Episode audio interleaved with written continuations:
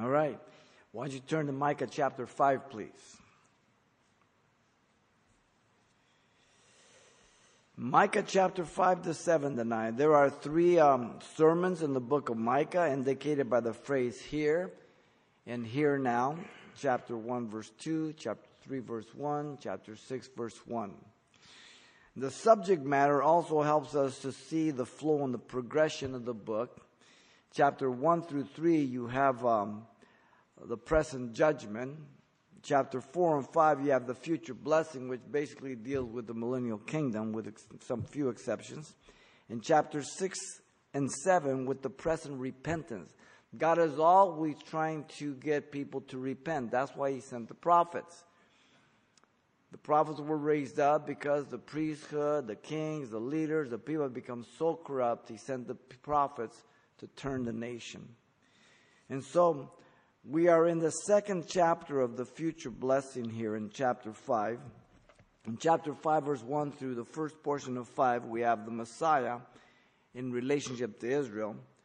Verse 1 of chapter 5 says, "Now gather yourselves in the troops, O daughter of the truth. He has laid siege against us. They will strike the judge of Israel with a rod on his cheek." Now, this first verse is really the last verse of chapter 4. That's the better division. That's the way it's in the Hebrew text, because he's still dealing with the city of Jerusalem that he's been talking about. Again, chapter division came many years afterwards, so we can facilitate finding verses. The exhortation is to defend herself against the siege and to come together as troops, and the word troop is always used for a military sense in the scriptures. And the city's personified by the phrase daughter of troops, depicting Jerusalem as a warlike city. But this time her warlikeness is really against God and against the people of God, as she has become so corrupt. And the judgment was directly from God. Notice the siege said against us. It's God who's fighting against his own people. Zedekiah received a letter, if you remember, from the Assyrian officers that were mocking God outside the city walls. And Hezekiah received the letter, spread it before the Lord in the temple. Isaiah was sent to him and told him that not one soldier of the Assyrian camp would come in, not an arrow would be shot. And God sent an angel that night to kill 250,000 frontline Assyrian troops in 2 Kings chapter 19. And God was shoot. This is Judah. This is Jerusalem. Now, Syria is going to take the northern kingdom, okay? But they came to intimidate the south. But it was going to be 100 and some years till Babylon would take Judah, the southern kingdom. The fact that they would strike the judge of Israel with a rod on the cheek is just an insult to the reigning king. And without doubt, it was Hezekiah during that time. And then, of course, ultimately, when Babylon took Judah, certainly King Hezekiah was humbled by Nebuchadnezzar. The ultimate fulfillment, 2 Kings 24. 15 and 25, 17. Jesus was struck often, if you remember, in the Gospels at his interrogation and his trial, Matthew 26:67 and 27:30, and also John 19:3. They buffeted him, they hit him. Who struck you? Tell us if you're Messiah. And they just treated him very, very bad. Here in verse 2, he says, "But you, Bethlehem Ephrathah, though you are little among the thousands of Judah, yet out of you shall come forth to me the one to be ruler in Israel, whose going forth are from of old, from everlasting." And so the birth of the Messiah, the city of Bethlehem, the house of bread here, prophesied, the place of fruitfulness to an extent, Ephrathah, and the original home of David, is recorded for us in 1 Samuel 17:12. Matthew quotes the prophecy of the birth of Jesus in Matthew 2:4 through 6. In fact, Joseph and Mary came down to Nazareth by way of the decree of Caesar, Luke 2:1 through 7 tells us, and that's how the Lord worked it all out, so that the prophecy would be fulfilled. And in fact, when the Magi came seeking a king, the new king of the Jews, Herod asked the priests and the scribes where he would be born, and they quoted Micah 5:2. And so again, the scriptures are so well attested, not only prophetic looking forward, but at the time that it came to fulfill. The key phrase in Matthew is, this was done in fulfillment of. Matthew writes to the Jew. Matthew 25:24, that's tribulation, great tribulation for the Jew. The church is nowhere in there. The Jew goes through the tribulation in preparation for a Messiah. The church is removed prior to the tribulation. John 14:1-3. 1 Thessalonians 1:13-18. Key phrase 16 and 17 of that chapter. Chapter 1 of 1 Thessalonians, verse 10. They repented from their sins, from their idols, waiting for Jesus to return from heaven to deliver them from the wrath to come. The wrath to come is the 7 years of tribulation. So there's a great attack against the rapture today within the church. It's absolutely unfounded. The fact that they're saying it's a recent doctrine is junk. That the church didn't teach it for hundreds of years. Who cares? I'm embarrassed by the church's history. My question is it taught in the scriptures? Did Jesus teach it? Did Paul teach it? Yes. That's where we get doctrine. Not from church history, ladies and gentlemen. It's corrupt to the bone. All right? And so here you have the prophecy of his birth, the place, the contrast between the incredible notary of the city of Jerusalem, the insignificance of the city of Bethlehem, Ephrathah, great contrast. He comes in humility, in a humble state. Messiah, born, was to be the ruler, notice, of Israel. His birth speaks of his humanity. He was 100% man, equally as being 100% God. Matthew picks this up in Matthew 1:23, quoting Isaiah 7:14, "Behold, a virgin shall bear a son; she calls his name Emmanuel." Isaiah 9:6, "The Prince of Peace, a child is born, a son is given, a child of humanity, a son is given to deity." Both combined, 100% of each, and the aspect would be the timely coming in Genesis 49:10, when Shiloh would come during the time when the authority was removed from Israel. They had to go to Pilate to get the authority to put Jesus to death because the death penalty had been removed from them. The scriptures just fit perfectly. And he would come forth to me, the Father, the one of Israel. And so the prophecy here is very, very clear. Of Jesus Christ, he said, "Before Abraham was, I am," in John 8:58. Constantly they confronted Jesus because he made God out to be his father. And yet he says, "If you've seen me, you've seen the Father. I and the Father are one. I came to bring you to the Father." And just over and over again, John does a masterful job in that. He emptied himself of his glory, never of his deity. Philippians 2:5-8 makes that very, very, very clear. And so in verse 3, he says, "Therefore, he shall give them up until the time that she who is in labor has given birth. Then the remnant of his brethren shall return to the children of Israel, and he shall stand and feed the flock in the strength of the Lord and the majesty of his name of the Lord his God. And they shall abide for now. He shall be great to the ends of the earth." And so verse 3 and 4 here. In 3, the rejection of Israel by God until the 70th week of Daniel. 69 weeks have been fulfilled, as you know. Daniel 9:24-26. Daniel 9:27, the 70th week. The north would go in captivity to Assyria in 722. The south would go into captivity in 586 after the third siege. And the Jews rejected Jesus constantly, so he declared judgment over them as they rejected him there as he preached out of Isaiah 61, verse 1 and 2, and the synagogue of Nazareth, and Luke 4:18-21. "In this day in your hearing, these scriptures are fulfilled." He closed the book right before the second coming. He only quoted from the second coming, and he rolled up the scroll. Jesus wept over Jerusalem. "If you would have known this thy day, the things that were prepared for you, now they're hidden from your eyes. You shall not see me henceforth. You say, blessed is he who comes in the name of the Lord." Jesus said that in Matthew 23:37-39, and Luke 19:41 down to 44. He was brokenhearted. He was sent to his own received him not. And yet he said, there comes one in his own name, him you will receive, the Antichrist. Wow. Amazing. Notice in verse 4, the celebration of the reigning Messiah with Israel in the millennium. Jesus will be faithful to his promises.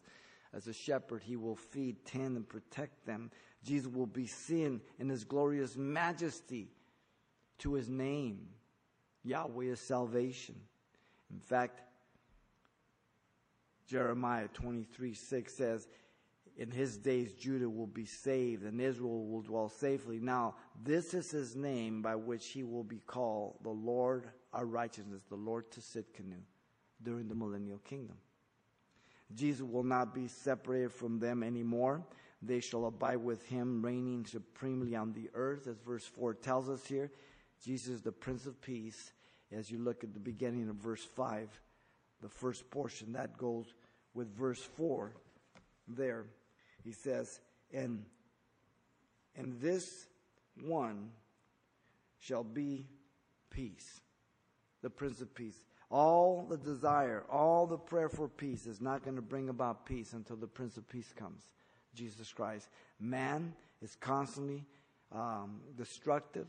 He always wants a bigger piece of the pie. There's always wars. If you look to the contrast of the number of years of peace in man's existence to the number of years of war, it's an embarrassing record altogether.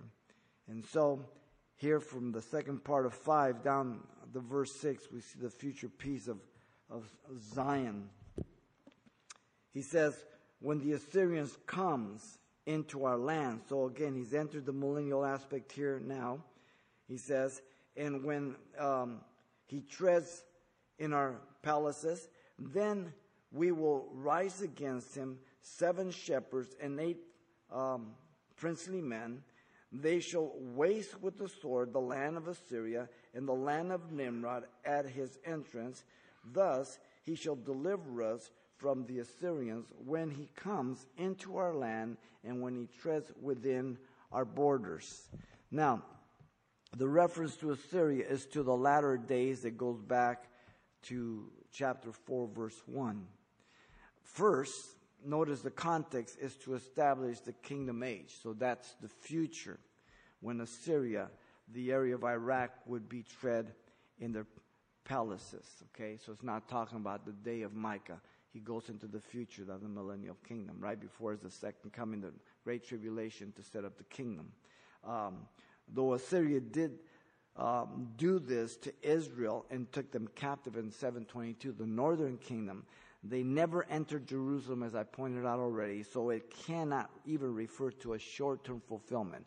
Assyria never entered the gates or the walls of Judah. So this is looking into the future, the restoration.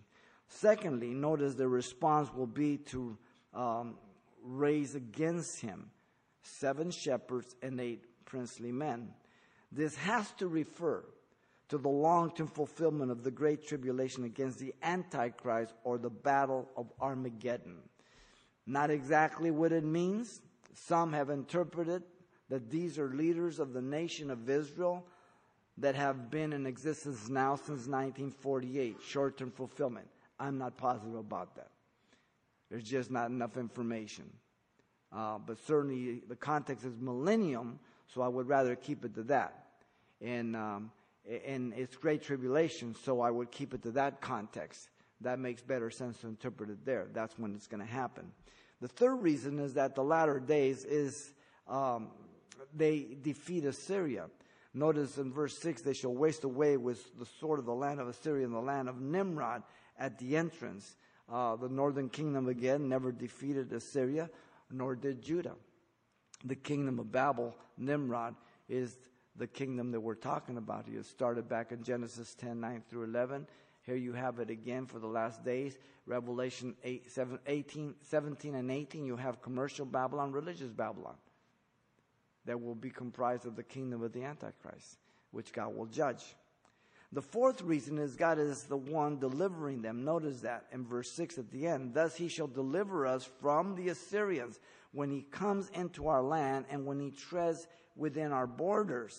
This could have a short-term fulfillment in the prophecy of Hezekiah by Isaiah that the angel goes out to kill 185,000, because it says within our borders. They were outside the wall. So it could be short-term. But the long-term is the latter days that will bring in the kingdom age. This is the context. So once again, you try to stick to the context so that you don't interpret it outside of that. Otherwise, it becomes real subjective. Verse 7 through 9, you have the future vindication of Zion.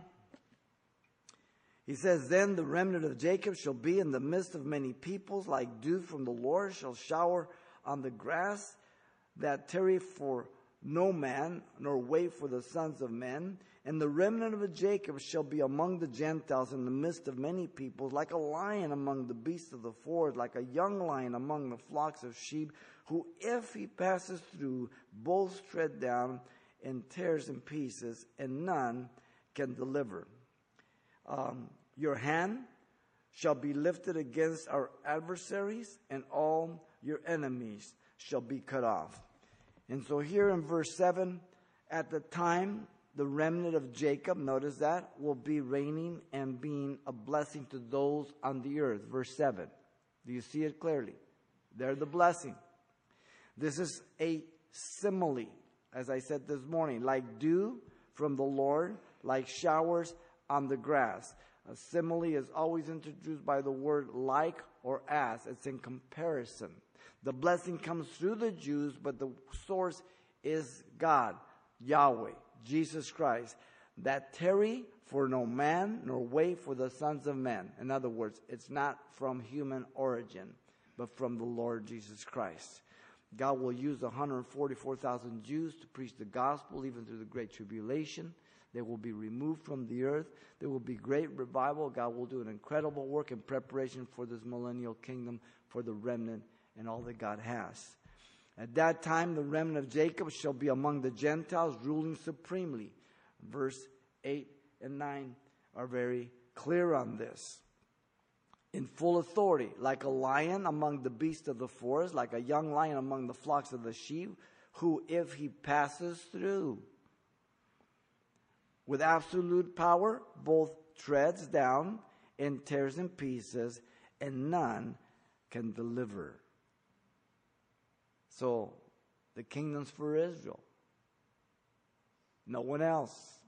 An earthly kingdom. We, the church, are looking for a heavenly spiritual kingdom. We will be ruling and reigning with Christ. Look at 9.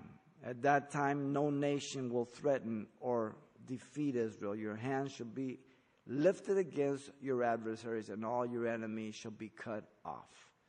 They've been under threat from the day they declared their third independence in 1948, and this will not stop until the Messiah returns. In verse 10 down to 15, you have the future purification of Zion. God will purify his people in preparation of his coming. Verse 10 says, it shall be in that day, and there's the key, in that day, the millennial kingdom, says the Lord Yahweh, that I will cut off your horses from your midst and destroy your chariots. I will cut off the cities of your land and throw down all your strongholds. I will cut off sorceries from your hand, and you shall have no soothsayers. Your carved images I will also cut off, and your sacred pillars from your midst. And you shall no more worship the work of your hands. I will pluck your wooden images from your midst. Thus I will destroy your cities, and I will execute vengeance in anger and fury on the nations that have not heard. So here, 10 through 15, in verse 10, notice the Lord, Yahweh, will purify the land and all the false dependency for victory in preparation for his coming. From 10 down to 14. The context is still the millennium. In that day, the latter day spoken about in chapter 4, verse 1, verse 6, and then chapter 7, verse 2. Latter days, that day. Same scenario. 7 times the phrase I will is repeated, followed by the cut off, thrown down, destroy, and execute. This is God's doing. This is the Lord Jesus doing all this to establish the kingdom. No one else. I will, I will, I will. Jesus will destroy military confidence and self-dependency on horses and chariots. Some trust in horses, some in chariots, but we will remember the name of the Lord our God, Psalm 20 says. The king was warned in Deuteronomy 17:16 not to multiply horses or chariots. Solomon broke that, and he made a business of it. Okay? God said, don't trust in them. Jesus will do away with their fortified cities and strongholds of protection in verse 11. Jesus will do away with their occultic practices. Verse 12. Sorceries means witchcraft. Soothsaying means practice conjurers, observer of time, spiritists, enchanters, diviners, fortune tellers. Exodus 22:18, Leviticus 19:26, Deuteronomy 18:10, Isaiah 2:6, Jeremiah 27:9, and so many others. God is very serious about the occult. Many people are into the occult today. The New Age movement has bled into the church. The merchant church has embraced a lot of this. The contemplative prayer deals with spiritism as they tap into demons. The old practice of the monastery desert church fathers, the Catholic Church, practices of the East, of meditation, of walking labyrinths, all this stuff. This is the practice of many emergent churches, college universities, quote-unquote Christian. It's happening today. God is very serious. You get power for one or the other, God or Satan, no one else. Okay? And there's many ways which this deception comes in. Look at verse 13. Jesus will remove all their false worship of idols, carved images, physical likeness of their gods, sacred pillars, memorial altars, stalks and stumps of trees in their groves, where they put to practice the sexual rites of their deities. They were fertility cults. Ashtoreth was the goddess of fertility, worshipped in fertility sexual rites, sacred prostitution, the Asherah poles, 1 Kings 16:29 through 33, many other portions. Today we have the same thing through pornography, no different. It's the same religion, no different.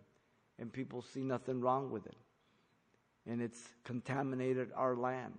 Our Supreme Court justices are so senile, they can't distinguish between a dirty picture and pornography. It's amazing to me. Notice in verse 13, all the work of their hands will no longer be worship. When? This is during the millennial kingdom. Baal, Molech, Chemosh, Milcom. 1 Kings 11:33. These are all the gods of the land. God said, when you come in, do not even look at how they worship. Do not even inquire. He says, when you go through the land, you kill everybody. As you look at the radical terrorists of Islam, and you realize the hatred that they indoctrinate their children with, you understand why God said, when you go in the land, you kill women and children and everything. Because they are so corrupted, so filled with corruption and hatred, that all they will do is infect whoever walks in. If you're in the front yard and your child is there, he's 2-year-old, and a little puppy comes up and starts playing with your boy, you're not going to mind it. It's going to be kind of cute. But if you see a dog with rabies foaming at the mouth approaching your son, I'm going to kill that dog. I'm not going to say, oh, that poor little puppy. You understand why God said that. And they made covenants and and they compromised with the people of the land. And what happened? They were contaminated. They compromised. The land spewed them out. They didn't believe God knew what he was saying. They believed that they knew better than God. Wow.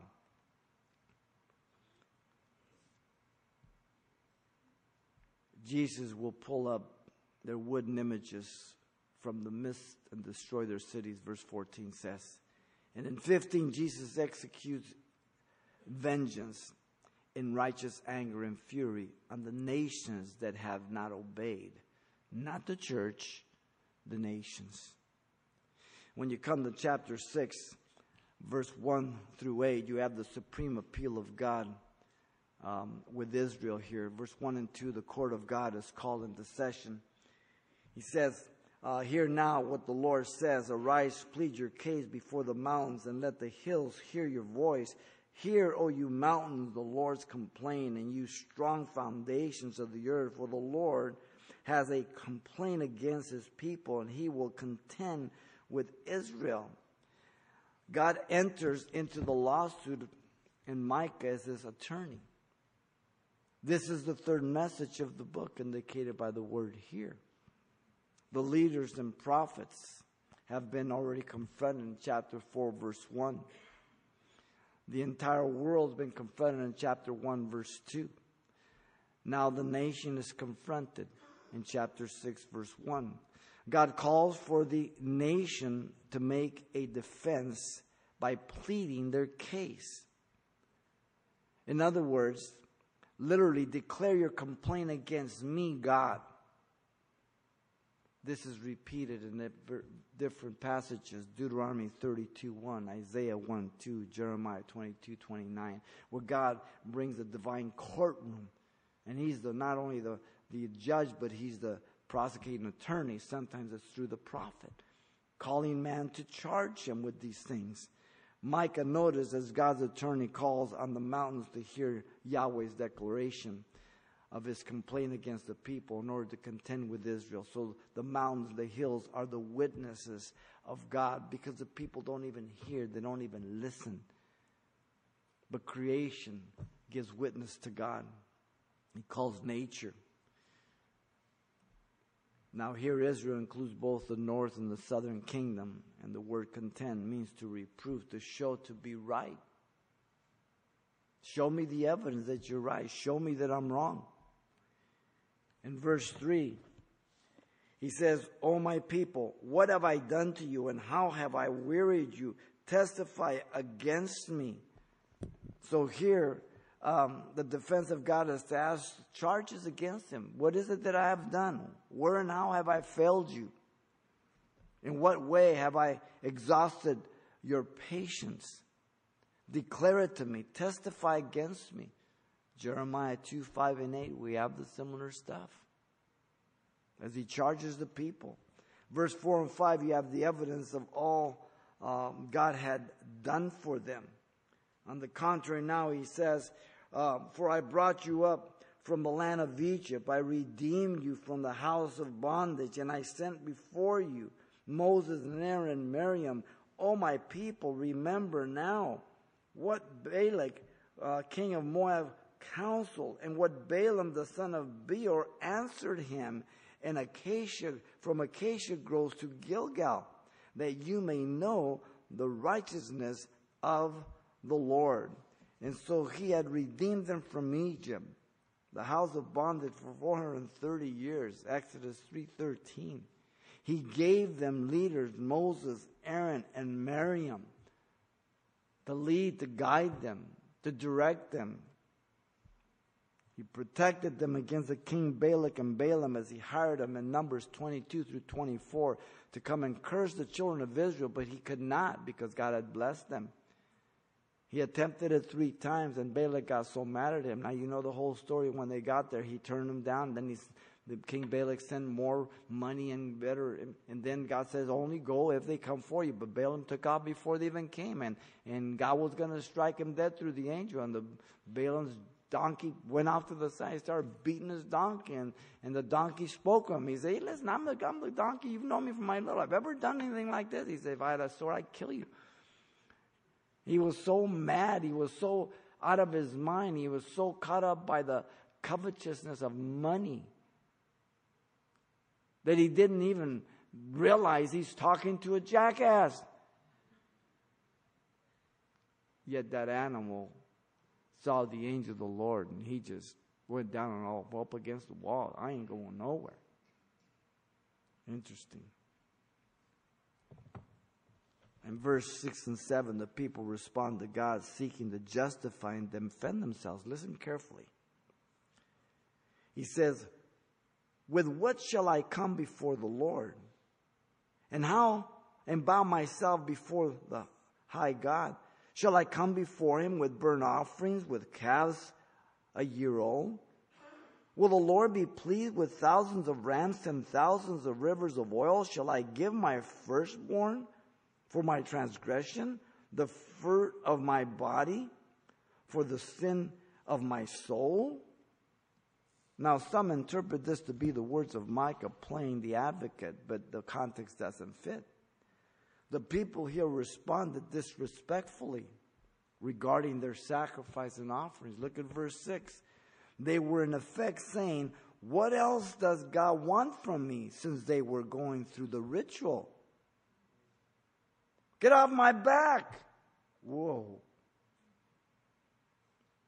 It shows that ritual without righteousness is futile, and God is not pleased with works void of faith, right? James picks this up. Some people just say, well, I go to church. Well, I give money. I'm involved. What does that mean? Are you walking with God? Are you in love with God? Are you growing in your life in the Lord? Are you connected to Him? Verse 7, the people became arrogant in their words. They were saying, does God want more in number and something that costs us the most? Even our firstborn? For our sin? Now that's not being a smart aleck. My kid talk like that, you want to smack them. Because they're being disrespectful.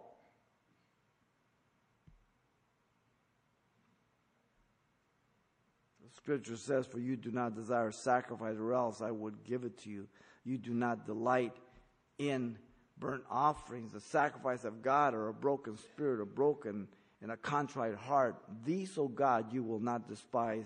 Do good in your good pleasure to Zion. Build the walls of Jerusalem. Then you shall be pleased with the sacrifice of righteousness, with burnt offerings and whole burnt offerings. Then they shall offer bulls and on your altar. Psalm 51, 16 through 19. So it's that broken and contrite spirit and heart coming before the Lord, doing what you do because you love Him, that you're not being a hypocrite, you're not playing game, you're not thinking you're doing God a favor. The rebuke to the people comes by revealing what they already knew was the right answer. Look at verse 8. He says, He has shown you, O man, what is good and what the Lord requires of you, but to do justly, love mercy, and to walk humbly with your God. This is the key verse of the book. God had revealed to them what was good, what God required them. The word good is pleasing and agreeable with God. How do I find out what's pleasing and agreeable with God? In the Word of God. Not in a devotional, not in a commentary, not in listening to K-Wave or KBRT or whatever else. In the Bible. You need to know the Word of God. 3 commands follow. To do justly, to make righteous judgments in daily life in their courts. Man is unjust and evil by nature. Second command, to love mercy, hesed, covenant word, meaning loving kindness. Man loves getting even and vengeance. Jesus spoke this in Matthew 23:33 to the Pharisees, the scribes, James 1:27, 2:13. Mercy triumphs over judgment. Third command, to walk humbly, lowly, and modest. Literally, to walk low with your God. Man is prideful. All a product of relationship, not religion. Only Jesus kept all the law and fulfilled it. We can't do it. God sent forth the Son in the likeness of sinful flesh and condemned sin in the flesh, Romans 8:3-4 says. The work of God is that we believe in Him who He sent, John 6:28-29. The two tables of the law are represented here. You have man's relationship to God, the vertical, and man's relationship to man, the horizontal. Jesus spoke in Matthew 22:36-34 of those tablets, which is the greatest commandment. The first and the second was likened to the first. The vertical and the horizontal. Relationship with God, relationship with man. Verse 9, down to 12, we have the evidence for the guilt of Judah.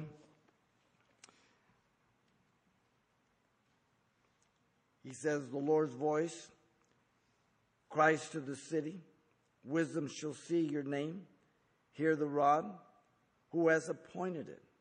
Are these yet the treasures of wickedness in the house of the wicked, in the short measure that is an abomination? Shall I count pure those with the wicked scales and with the bag of deceitful weights?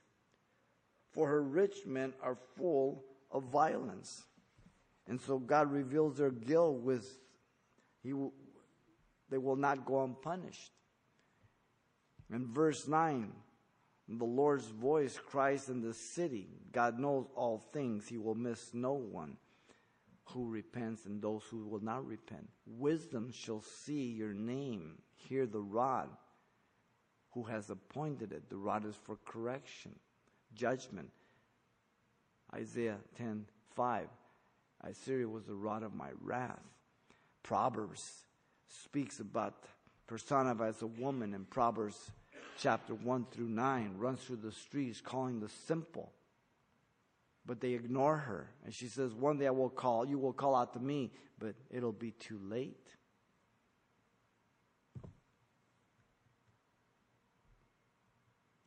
God would expose those. Notice verse 10. Who became wealthy by corrupt and fraudulent weights and measures. This was in the law. God hates that. Leviticus 19:35. Deuteronomy 25:14. Proverbs 20:10, and many others. God would expose those who profited from dishonest business practices. He would not count them pure, their wicked scales and deceitful weights in verse 11, different ways to buy and sell. When I used to work for Pronto Market in the 60s and 70s, you know, the Department of Weight and Balances of the United States would send out, and every once in a while they would come in. They can come in any time. And they would come in with their little weights, you know, and they would put them on your scales, your produce scales, your meat scales, and everything else. And they would put their certificate. If they were off, they would fine you until you fixed them. I don't know if they do that anymore. This way, there's a control scale way so people aren't ripped off, okay? They are certified scales of weights of the Department of Weight and Balances. And God says, I want honest weights. Of course, when you buy something, you have the light scales. And when you sell something, you have a heavy scale, right? Because this will you profit on both ends. Okay? And so this is what he's talking about. Verse 12, God would expose their wicked character. The greedy, wealthy resort to violence. For her rich men are full of violence. The nation of Judah cannot be trusted, seeking only to benefit themselves. Her inhabitants have spoken lies, and their tongue is deceitful in their mouth. Wow. The society was just decayed. The corruption had permeated every level of society. In verse 13, down to 16, you have the judgment of God revealed. In 13, the hand of God would punish Judah and Jerusalem. He says, therefore, I will also make you sick by striking you, by making you desolate because of your sins. Real simple. The word sick means to mean weak and helpless. It's translated severe in Nehemiah 3:19. Make desolate because of your sins, the blessings and cursing. Whenever you look in these prophets, major or minor, always look up Leviticus 26, Deuteronomy 27 and 28, those three chapters, the blessings and the cursings. God prepared them. If you do this, I'll bless you. If you do this, I'll get you. They're listed for us there. So whenever you're studying the major or minor prophets, you have to always remember Leviticus 26, Deuteronomy 27 and 28. Always. And you'll find your references. In verse 14, the hand of God would remove the abundance they knew, giving them up to their enemies. He says, you shall eat, but not be satisfied. Hunger shall be in your midst. You may carry some away, but shall not save them. And what you do rescue, I will give over to the sword. So there would be famine, but there would be no satisfaction. Hunger shall be in their midst. And all the stuff that God gave to them now was removed from them. As we look to our nation and we look at the abundance that we used to have and all the surplus, and we see our greediness, our dishonesty, we see our thirst for entertainment and laziness, we are depleting everything. People who have worked hard, who have amassed wealth by hard work and whatever they have done, and they leave it to their children. Their children become lazy and entitled, and they just squander it and throw it all away. And that's what has happened to our nation. We're not the first. We're not the last if the Lord tarries. It's the history of man. Their attempts to secure some provision in their flight would fail. The sword would catch up with them. They would not enjoy any of their labor, but others would. You shall sow, but not reap. Verse 15. You shall tread the olives, but not anoint yourself with oil, and make sweet wine, but not drink it. Consequences of their actions, the choices. Look at 16. The reason is due to their evil practices and sin. He says, for the statutes of Omri are kept. All the works of Ahab's house are done. And you walk in their counsels, that I may make you a desolation, and your inhabitants a hissing. Therefore, you shall hear the reproach of my people. They obeyed the evil dictates of Omri. The statutes of Omri are kept. Omri was the father of Ahab, who, or not the father of Ahab, but the father of Jezebel. And Ahab married her. Omri purchased the hill of Samaria in 885 to 41. 1 Kings 16 gives us that record. They practiced all the evil of Ahab, all the works of Ahab's house, wicked counsels. Ahab again married Jezebel. They were two junkyard dogs. One is bad enough, two together run. They introduced Baal worship to all the northern kingdom. 1 Kings 16:31. The daughter of Jezebel, Athaliah, the daughter of Jezebel there, the granddaughter of Omri. She killed all the seed royal, and except for Joash, he was hidden in the temple in 2 Kings 8 and in chapter 11 until he was brought out. And you have this ongoing cycle of just evil and corruption and destruction that was brought on by the people themselves, their lifestyles. As you look to your friends, as you look to your own life, I don't know where God brought you from, but if you look and you see how much hurt we added to our own lives because how we lived, what we were doing. And yet we always wanted to blame somebody else, but it was my practices of drinking or drugs or sleeping around or whatever. I brought those problems on myself. That's the environment I lived in. But we're always quick to blame somebody else. This has been going on for over 200 years. The judgment was coming. In chapter 7, verse 1 through 6, the prophet's lamentation over this whole sinful condition. We looked at it in depth this morning, the chapter. We'll just move through it in general commentary. Woe is me, for I am like those who gather summer fruit, like those who glean vintage grapes. There is no cluster to eat of the first ripe fruit which my soul desires. The faithful man has perished from the earth, and there is no one upright among men. They all lie in wait for blood. Every man hunts his brother with a net. So in other words, he's using here a simile of the agriculture, which the people would harvest and leave the corner of the fields for the poor. They would come and be able to glean and provide for themselves food. And he's using this as a parallel, a simile of the righteous people. In verse 2, he makes that application. He's hungering for fellowship with godly men. There's none around.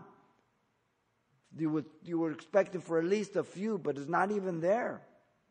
It's not there at all. And verse 3 down to 6, the corruption of the entire society is given, that they may successfully do evil with both hands. The princes ask for the gift, bribes. The judges seek a bribe, payment.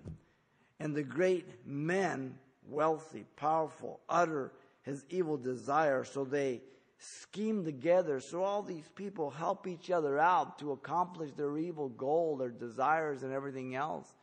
It has never changed in society. It's the same thing. Those who have money, those who know people, they can get away with murder. They can get away with corruption, perversion, and they're protected. Once in a while, one of them will get busted. But it's deception, because you still have to give an account to God. You still are going to die. You're still going to have to face Jesus Christ. Sin, Satan, self, the trinity of deception. Now notice verse 4. He says, the best of them is like a briar. Here's another simile, like or as a briar. The most upright is sharper than a thorn hedge.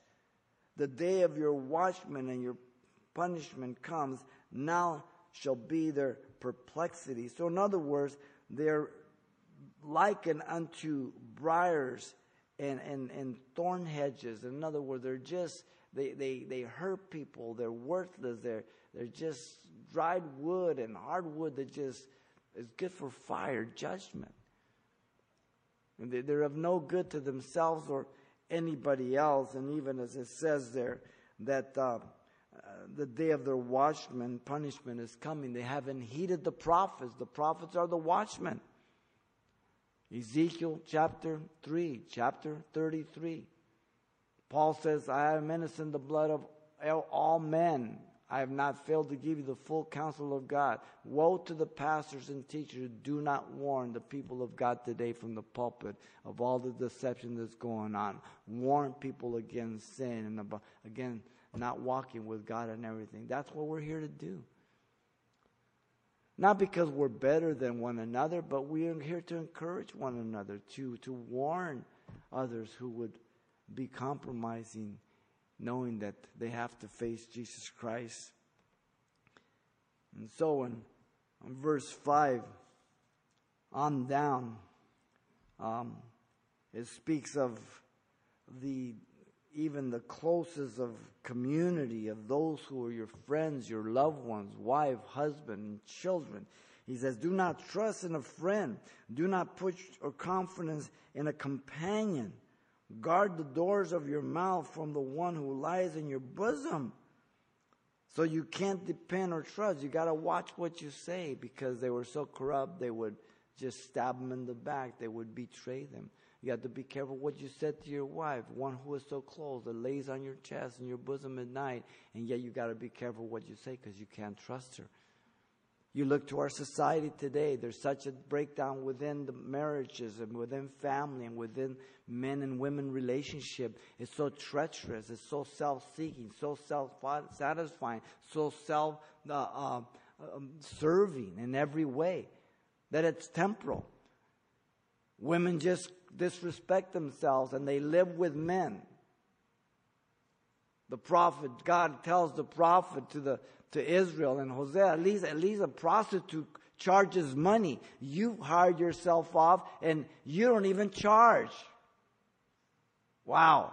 Women today just live with guys, right? A year or two. Then they move on to the next guy. Well, at least a prostitute gets some money out of it. So they're prostituting themselves out for a year or two or 5 or 10. But they feel comfortable in their skin, so to speak, right? Wow. Women have disrespected themselves. They're the ones that are the most radical in terms of morality and violence today. The men of America have been neutered. We even have terms for it, metrosexual. They're not homosexuals, they just dress feminine. Interesting. We even make a whole vocabulary for it. Wow. Verse 6, for son dishonors father, daughters rise up against mother, daughter-in-law against mother-in-law. A man's enemies are the men of his own household. Verse 6 here, interestingly, Jesus quotes this in Matthew 10:34-36 and Luke 12:51-53 to the response of those who preach the gospel and they accept the gospel and then now their families turn on them. Some of you perhaps, you come out of radical cultural backgrounds, Catholicism or cultures like Chinese or Filipino that are Catholic oriented, and then you come to the Lord and man, there is just like an enemy against you, your own family, because you have betrayed the family. You have changed your religion. The early Christians in the first century were accused of being homewreckers. Jesus says, I've not come but to bring a sword, father against mother, mother against son, daughter, so on and so forth, because the gospel divides. You're either for Jesus or against Jesus. The only way you can truly love your father, mother, brother, and sister is if you first love Jesus. Doesn't mean we're to hate them, but if they ostracize us and reject us, we continue to pray and love them. Very important. Verse 7, therefore, I will look to the Lord. He's tired of looking all this. Society is depressing, discouraging. I will look to the Lord. I will wait for the God of my salvation. My God will hear me. So he turns to God. Do not rejoice over me, my enemy. When I fall, I will arise. So now he addresses the enemies that are being used by God to bring them into captivity. Assyria, later Babylon. And he's going into the millennial kingdom forward when God will discipline and judge the whole world. When I sit in darkness, the Lord will be a light to me. So he commends himself to the Lord in the judgment that's coming, knowing that God is faithful to those who walk with him. I will bear the indignation of the Lord because I have sinned against him until he pleads my case and execute justice for me. He will bring me forth to the light. I will see his righteousness. So Micah, the prophet, entrusts himself to the coming judgment, to the discipline of God. I myself am guilty. I'm not innocent. I'm not just pointing the finger to all those I have failed. But I'm turning to God. I'm looking for him. I'm commending myself to him, and he's going to be faithful, and he will be with me. Verse 10, the prayer continues then. She who is my enemy will see, and shame will cover her, who says to me, where is the Lord your God? My eyes will see her. Now she will trample down like mud in the streets. So God will judge her. God will judge Assyria. God will judge Babylon. But Micah's confidence is in the Lord. He would vindicate himself. Look at verse 11 through 13, the final restoration by God for the kingdom age. He says, in that day, there's that key again, your walls are to be built. In that day, the decree shall go forth and wide. In that day, they shall come to you from Assyria and fortify cities, from the fortress to the rivers, from sea to sea, from mountain to mountain. That's a millennial kingdom. The whole earth will come to Jerusalem. Jerusalem will be the capital of the world, the worship center of the world. Everything.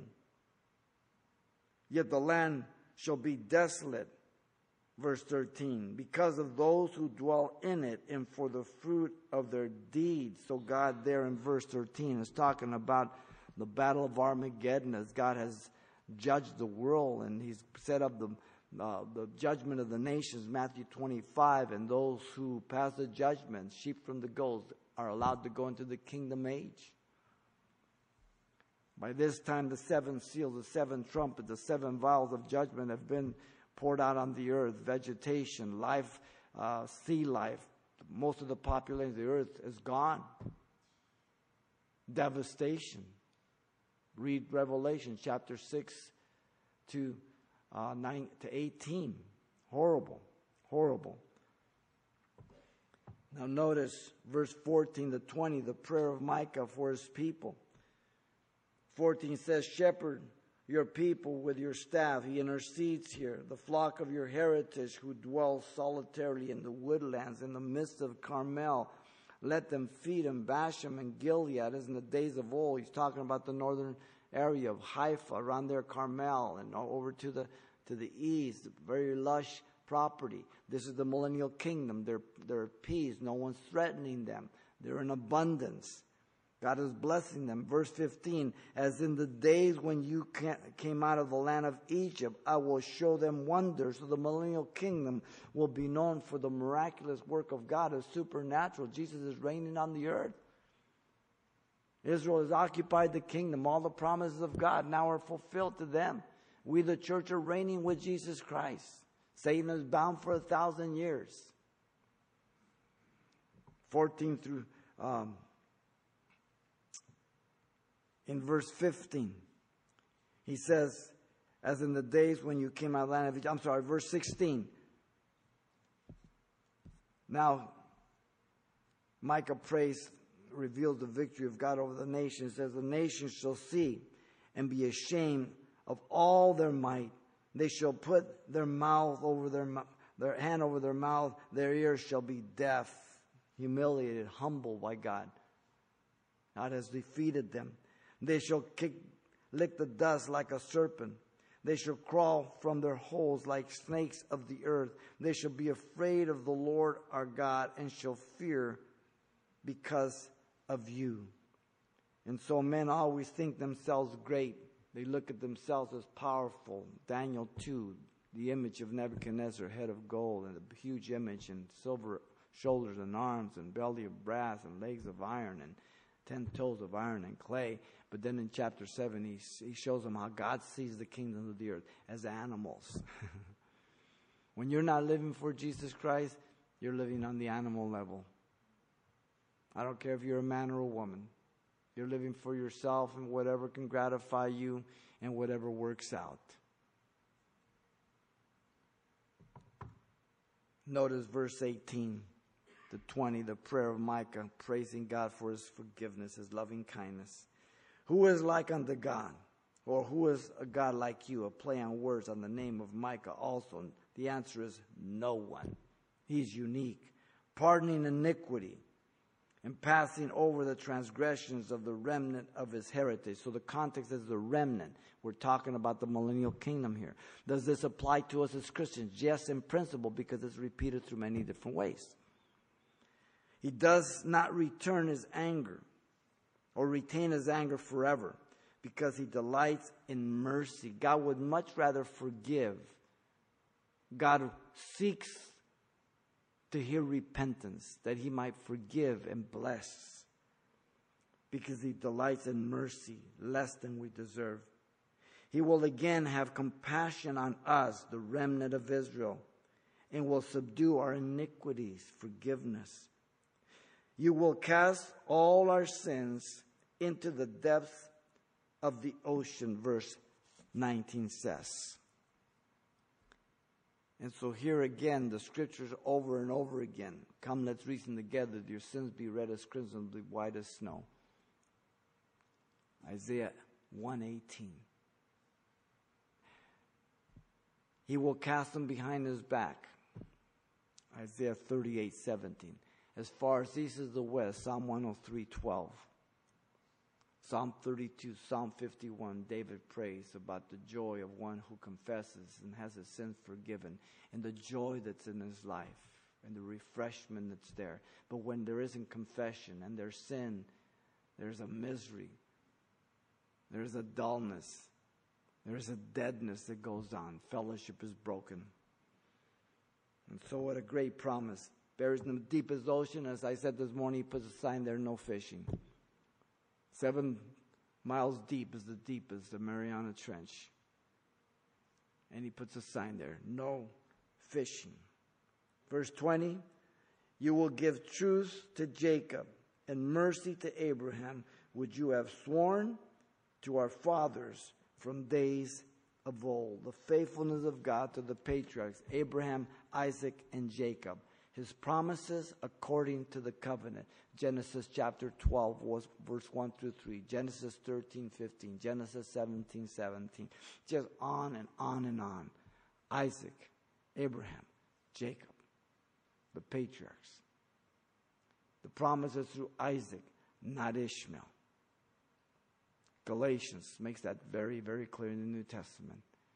And so, what a way for Micah to finish this deplorable and discouraging and disintegrating society. He just can't take it, so he turns to God. You have to keep your eyes on the Lord, and so do I, in the decayed period of time that we are seeing our nation in and the world. We have no idea where things are going from one day to another. The stabling bars are removed from America and the world. I used to teach about the last days. Now we're in them. And everything is speeding up. And so I can't encourage you enough to stay in the Word, to stay in prayer, to stay involved, be the church, and serve the Lord. And live by priorities. There's certain things that you have no business doing anymore. They're a waste of time. So you need to live by priorities. Time is the most valuable thing you have. Use it wisely. For your family, for your children, for the work of the Lord. Father, thank you for your goodness, your grace, and love. We thank you for tonight. And Lord, I pray for every person here and over the internet. Let your hand be upon them, Lord. We thank you for your word. We thank you for Micah, just the scriptures, Lord, and just the benefit they are and how much they teach us. Lord, man never changes. He's always the same, sinful and evil, rebellious. You are our only hope. And so, Lord, I pray for those that are here. If there's anyone that doesn't know you, you will speak to their hearts. As you're praying, if you don't know Jesus Christ as your Lord and Savior, and God has brought you here to be saved, to repent of your sins. He has allowed you to be here, to listen, and He has allowed you to know you're a sinner in need of a Savior. But He will not make that decision for you. You must make that decision, because He forces no one to go to heaven or to go to hell. That is your choice. And so if you don't know Jesus Christ, but if you see yourself as a sinner, that's the grace of God. If you desire to call upon Him, that's the grace of God. And He will honor you. He will forgive you. He will make a new creation of you and give to you eternal life. Not because you deserve it, just like I did not deserve it, but because I believe what He said about Himself, that He died in my place. He paid my sins on the cross. And then He rose from the dead to demonstrate the evidence of that payment. So if you don't know Him, this is your prayer as you repent and ask Him to forgive you. Father, I come to you in Jesus' name. I ask you to forgive me, Lord, for all my sins. Give me a brand new heart. Fill me with your Spirit. I accept you as my Savior and Lord. In Jesus' name. Amen. If you made that decision, there's a brother to my right, your left. Michael will see you there. He'd love to talk with you. He will give you a Bible absolutely free. Share some important thing for your growth. The next book we have is Nahum.